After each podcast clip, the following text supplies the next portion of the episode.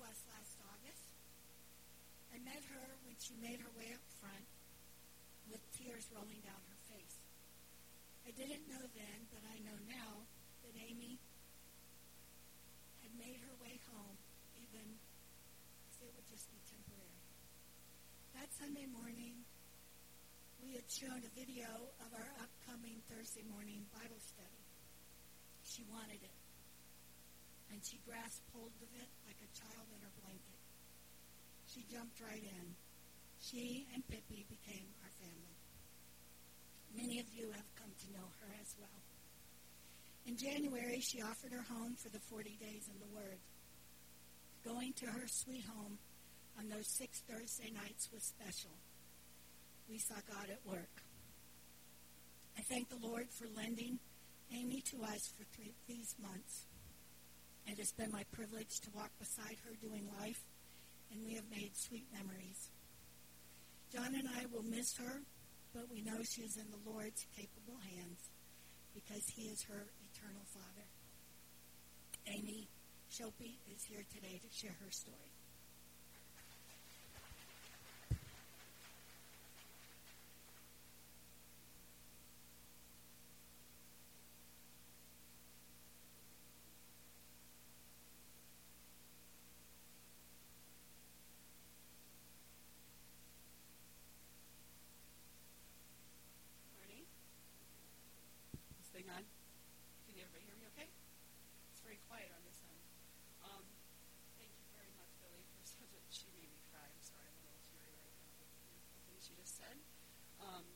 first, I'd like to say thank you very much and happy Father's Day to all you fathers out there. I have two.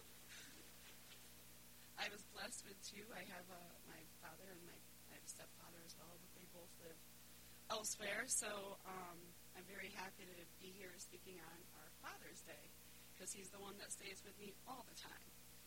Um, I came here this morning to share my testimony with you about what happened to me a little over 10 or almost 10 years ago that changed my life and pretty much everybody else's lives around me forever. I came to First Baptist uh, a little over nine months ago, and uh, things in my life were pretty dark, and I was really searching for the light in life. And I, uh, it, the, the way that I got here is a little bit funny. Um, I had put in my GPS. Oh. Hold it. Okay. Okay. This is the first. Okay, yeah, actually, now I can hear better. Okay, now I can hear. Okay, that's better. All right. Well, how I got here is a little bit of a funny story. Um, and I didn't even tell Pastor Charles. My father, my stepfather, told my Pastor Charles on our 50th uh, anniversary celebration here. They were so excited, my parents couldn't miss it. So, how I got to Key Largo First Baptist was I had decided um, I really needed to have God back in my life. I was uh, saved when I was 24 years old, but went a little walk on the wilderness all by myself and left for a while. And some things happened to me, one of which was I lost my leg about 10, almost 10 years ago in a workplace accident. And I'll tell you about that in a few minutes. But um, to finish what I was saying about coming here was I had put my uh, into my GPS. I had gone to an Assembly of God up north. I'm from Connecticut, and I went to an Assembly of God in, in Massachusetts. So what did I do? I wanted to go right home to the church that I felt most home at. So I put it in there, and I found this church, and it said Lighthouse by the Rock. And I was like, well, okay, I'll go there. And I plugged it in. Well, my GPS, I don't know how yours are, but they're not always perfect, and it kept telling me, turn right now, turn right now, turn right now. And I said, okay. And I turned right now, and I looked at the sign. And I was like, oh, I was hoping it was this big, pretty green church because I love that sign out front. There's always a message out there that has been calling me home since I came here. So I was very excited, and I sat in the back of the church, and I sat in that back seat for a good two months. I came every Sunday, and I knew that this is where I was supposed to be. Well, one day I got stuck in that Key Largo traffic that's just so fun to be in. And I was all the way almost to CVS, and I'm just going, I was going on my way to work, and I got stopped right before that little flashing, by that flashing light. And I look over, and I see Lighthouse on the Rock, and I went, oh, I went to the wrong church. But did I really? No. Absolutely. God was my pilot. Last week I said, "Are you? Is God your Jesus your co-pilot? Well, move over. Let you know. Let him drive." Well, he did that day, and he drove me home. And this is how I came to this church. And how I got to Key Largo is an actual little bit of a longer story, and it has to do with losing my leg and starting my life over. And after I lost my leg, I realized that the most important thing for me to do in life is to help other people. I didn't always help other people. Um, I'm an only child. Sometimes you can be a little bit selfish as you're an only child, and you don't really you don't really get things until something tragic or traumatic happens to you or somebody you love. Well, that traumatic thing happened to me. And it just didn't happen to me, like I said earlier, it happened to everyone in my life, including all of you sitting in the audience right now. um, feedback? Okay, I can't hear it here. This is all new to me with the microphone thing, so. Uh, okay. Uh, give you a little history about myself. I am from Connecticut, like I said earlier. I'm from a little town called Winsted, and I grew up there my whole life. Uh, lost my leg when I was 32. So until then, I had done many, many things like uh, stuff with my friends, camping, horseback riding. I was very active. I was on a softball team for five years. I played first. I played um, shortstop. I played all the bases and I was good and I loved it and I was very active. And when I was 27, I decided to change up my life a little bit. I had gone to college and was doing photography and I worked in group homes and I worked with people, people with physical and mental and a lot of other disabilities. And I did that for almost 14 years. And I got a little burnt out. And when I got a little burnt out, I decided I was going to do something completely different and big And um, when I came home and I told my mom that I was going to truck driving school, she fell off her chair. She was not happy about that, and she just she couldn't see she couldn't see what I saw, and what I saw was it gave me an opportunity to um, be out out in the world. I didn't like being like stuck in a an office or in a room. That just wasn't me. I'm an outdoors person, so I wanted to change my life for the I did. And I went and got my Class A driver's license and became a tractor trailer truck driver. And I didn't really like that. Um, I actually really wanted to stay home. My whole goal, my whole focus was to get a career that provided me um, means to have a good family. I wanted to start a family. I was young.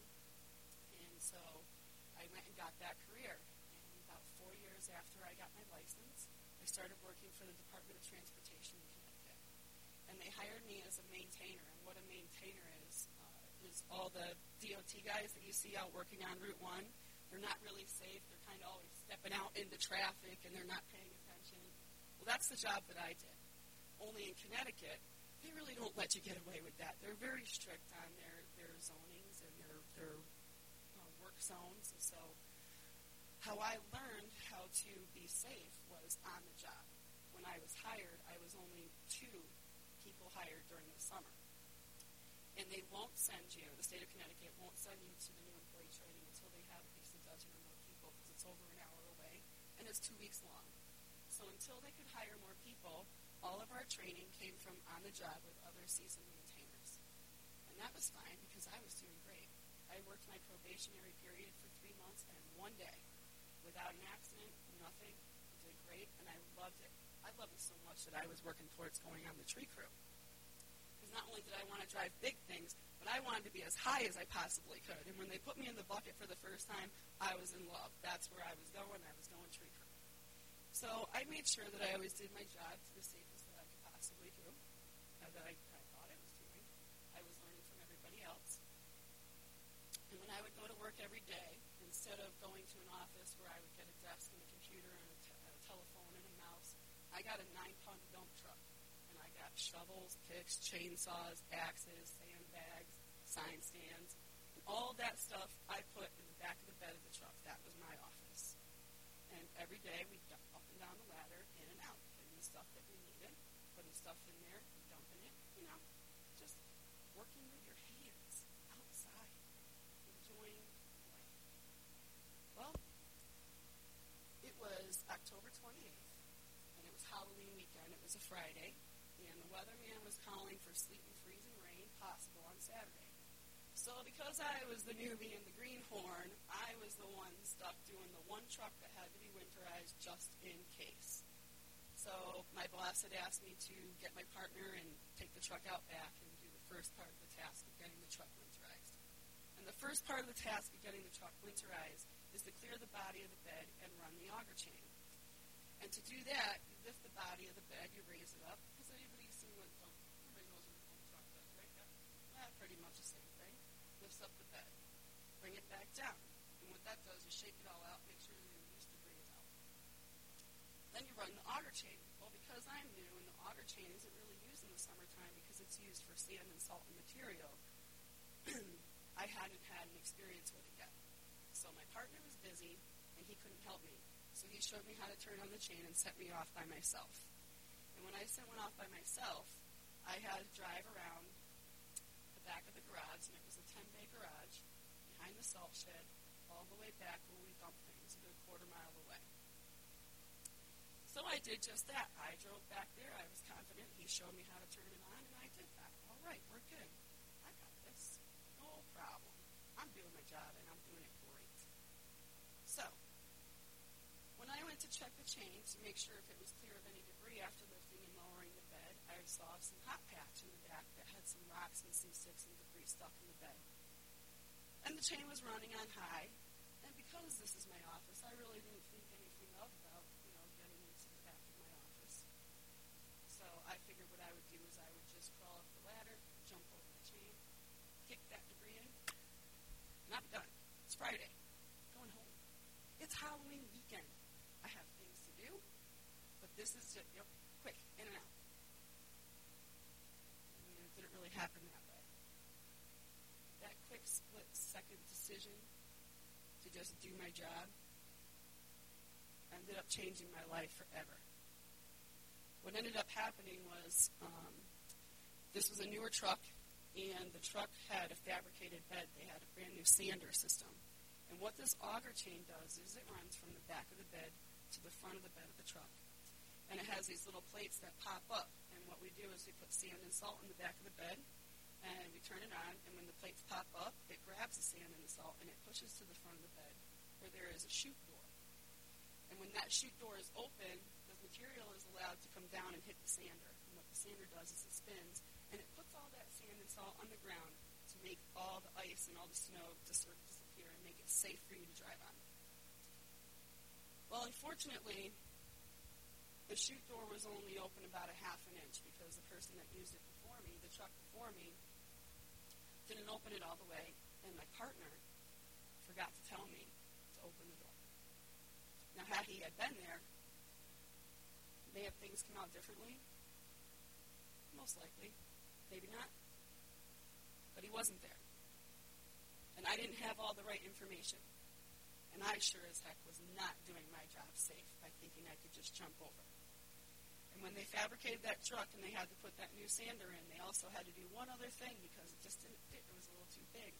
So they moved the ladder back about two, three inches.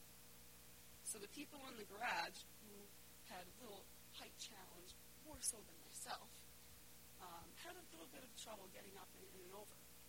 We even complained about it. Well, that day, because I was in a rush, because I was very excited, I ended up slipping and falling. And my left foot got caught under one of the plates, and I couldn't get my shoe off. I had about this much space from when it got caught to the chute door. And that's when I realized the chute door was only open about a half an inch. And at that point, I watched my steel toe boot melt like butter.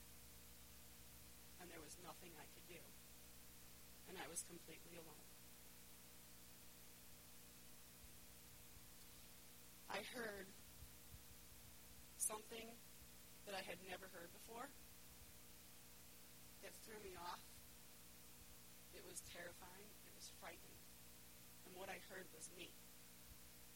I heard myself screaming and yelling for help. That was not coming. Because if you remember, I told you I pulled away.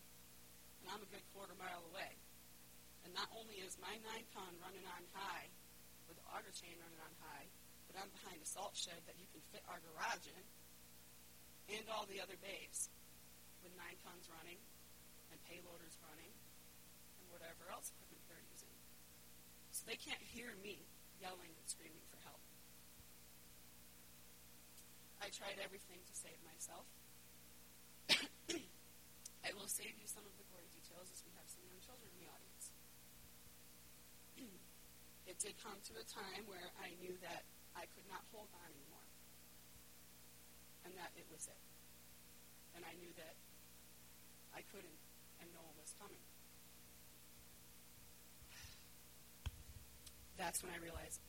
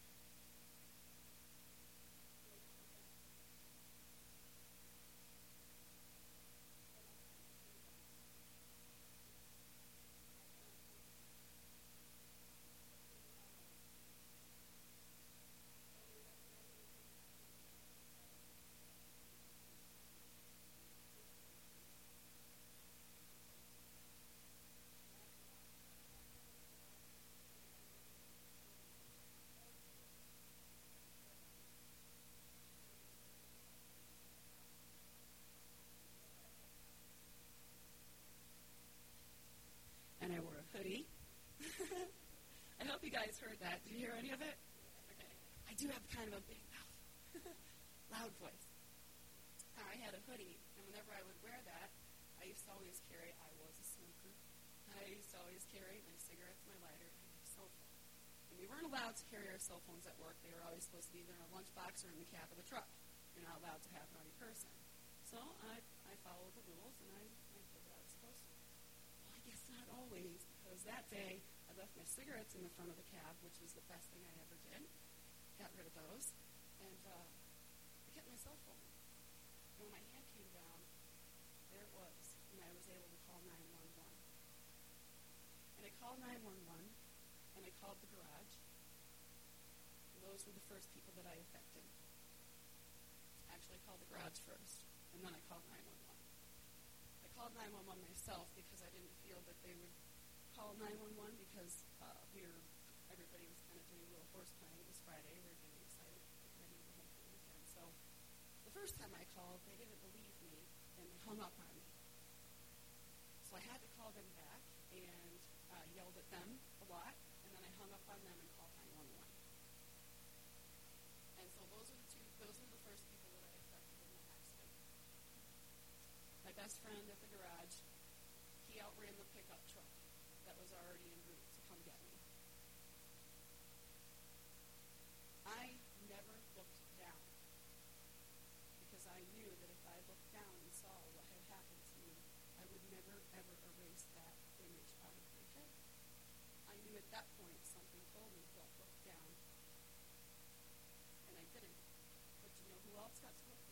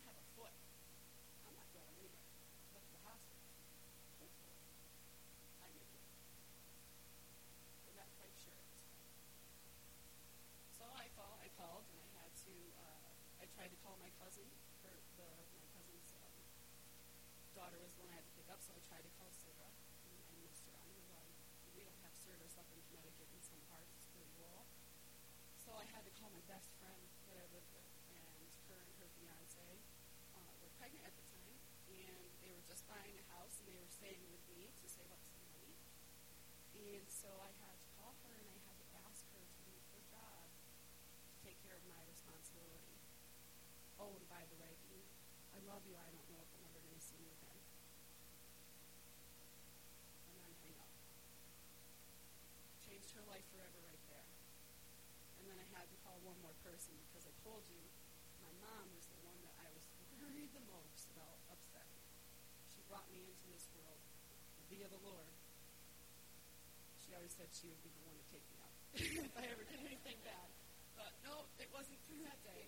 Uh, so my mom had just gotten a job in Florida, and she'd only been working there for three months. So I had to call her from the back of the truck, and I told her what had happened. Because if it had came from anybody else, I don't know.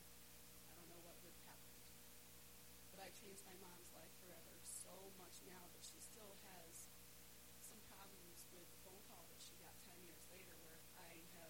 over time.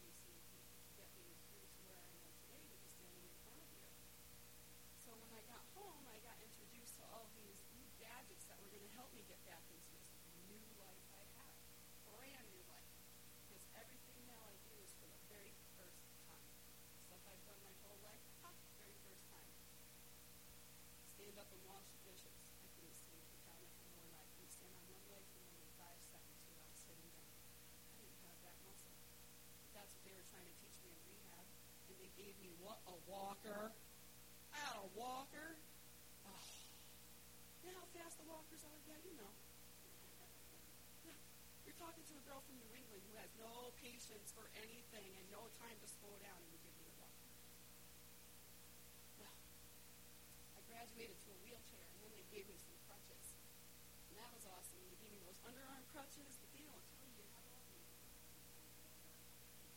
Yeah. So when I went home, I lived on the third floor. So the day I went home from the hospital, I went up 33 stairs. That day at the hospital, I only went up 11. But I defied the odds and went up 33 a couple hours later. Well, I had two dogs I had to take care of. I had a Rottweiler named Riley and a little mini kid named Stinky. I guess you can imagine Lumpy. Wanted to go outside a lot, so I had to take them out three, four times a day. So that's a lot of exercise on a leg you can't stand on for more than five seconds on little crutches that are under your arms. And by the third day, I woke up. And all I could move was really my head and the top of my body because my leg gave out. It was done. It was tired. And I pinched all the nerves under my armpits. Guess what? Did you ever fall asleep in the middle of the night and your arm falls asleep and you got to that's how both my arms work. And I was terrified because here I was home for three days. And you might as well just stuck me right in back that truck again because I was pinned in my bed. Nobody was home. I lived on the third floor of my family. My cousins lived on the second floor, and my aunt lived on the first floor. They were all home. They couldn't hear me screaming and yelling for help. Thankfully, again, I fell asleep with my cell phone right next to my head, and I was able to call you know, speed dial, and I was able to call my best friend who lived a few streets away,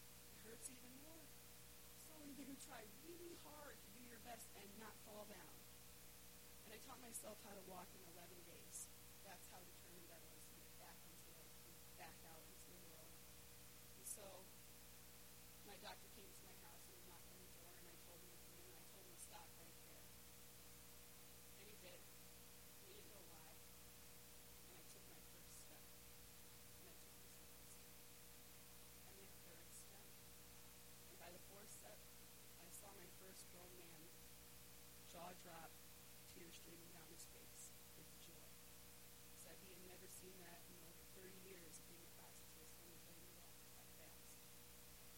That determined to get back into life. Well, that's all I needed to take that first step. And then the second step was to get back on the horse. And that's exactly what I did. I went up to the local uh, the local riding stables, Lee's Riding, where I used to go when I was a little kid, and signed up for the Little Britches class. And the Little Britches class was all little itty bitty kids learning how to ride horses. And here I was, big old kid learning how to ride a horse, and it was the best thing I ever did. It gave me the strength I needed in my core to stay on horseback for over an hour, hours now. I built up my strength. Through that, I went back to work about four years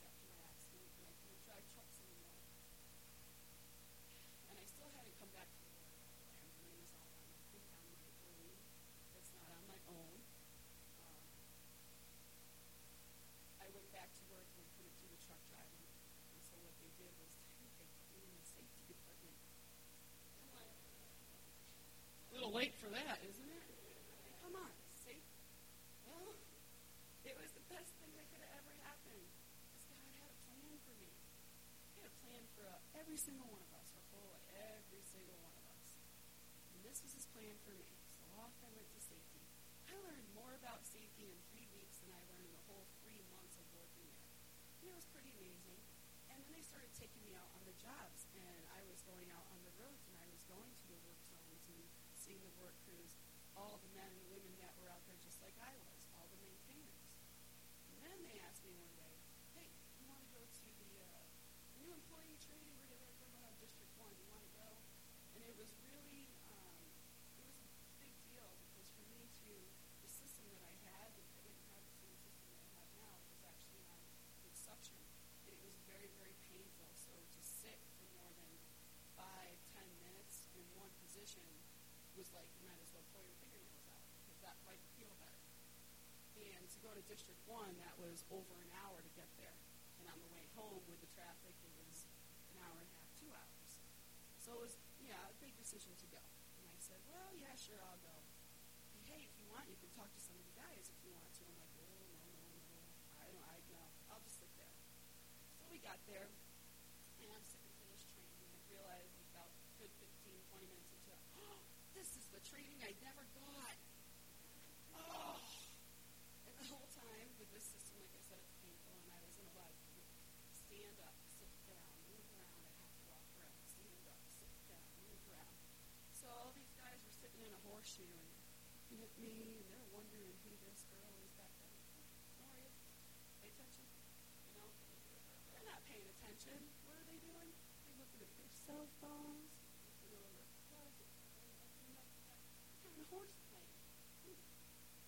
So we get to this part where it's the eye protection part, and one of our staff, one of our uh, safety advisors, he actually a glass eye. And whenever he would tell the story about you know what happened to him, they'd always like, mm, yeah, yeah. And you look at him, you really can't see, you know, you can't really tell. It's no big deal. Well, they didn't really care about you know Steve's story about Mike. And then it came to the part where they were doing the wood chipper, the big flywheel. They really didn't care about that either. So then it came to the part with the auger chain. I was like, dang, if I had saw this, there's no way in the world I would have ever jumped over that stupid chain. Huh. And what were they all doing?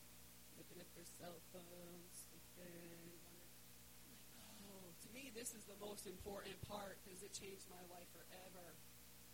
So I gave the Steve a little, yeah, yeah, I'm going to say something to them. So he started asking the workers, hey, anybody ever hear anything that could, you know, go wrong with this auger chain or hear any accidents that happen? And all of a sudden it's quiet for a little bit. And I'm like, oh, no. I heard this girl got messed up.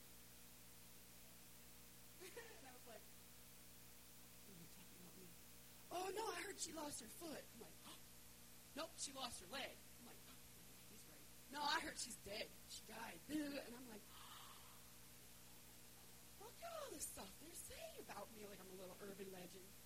And I'm like, well, it's time to wake them up. So I sat there and I smiled at Steve and I did a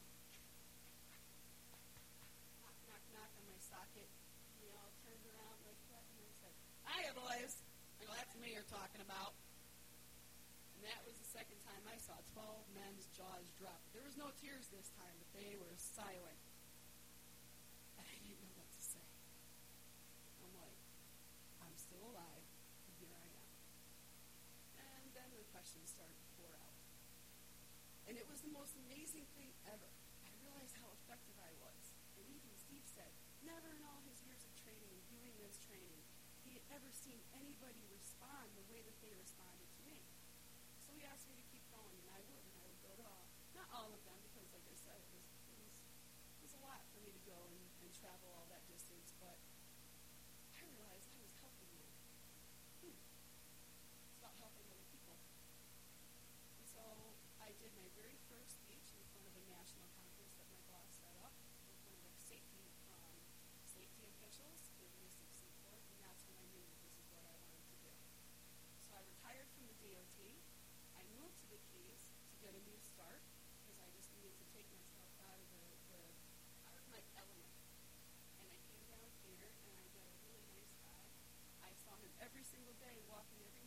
I'd see them on my way home, and it said 22 vets a day commit suicide. And that hits home with me because my father's a vet. My grandfather, my stepfather, so many people in my life are veterans. And my mom, my stepmom, is the president. She just she's a one-year term, but she was just the president of the VA of all of North Carolina. So it really hit home with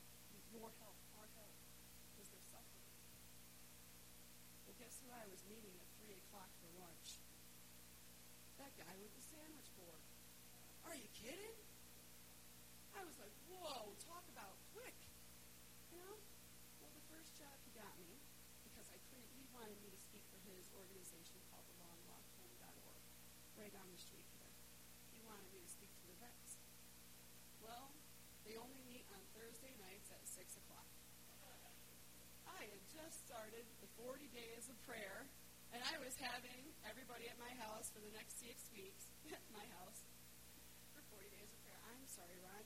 Thank you for hiring me, but I can't work for you. well, he got me another job. He got me a job at St. Justin's. And I talked to their women's church group. And it was the most amazing thing I ever did. And it started my career. And I'm like, yeah, that's why I left it. I knew that this is what the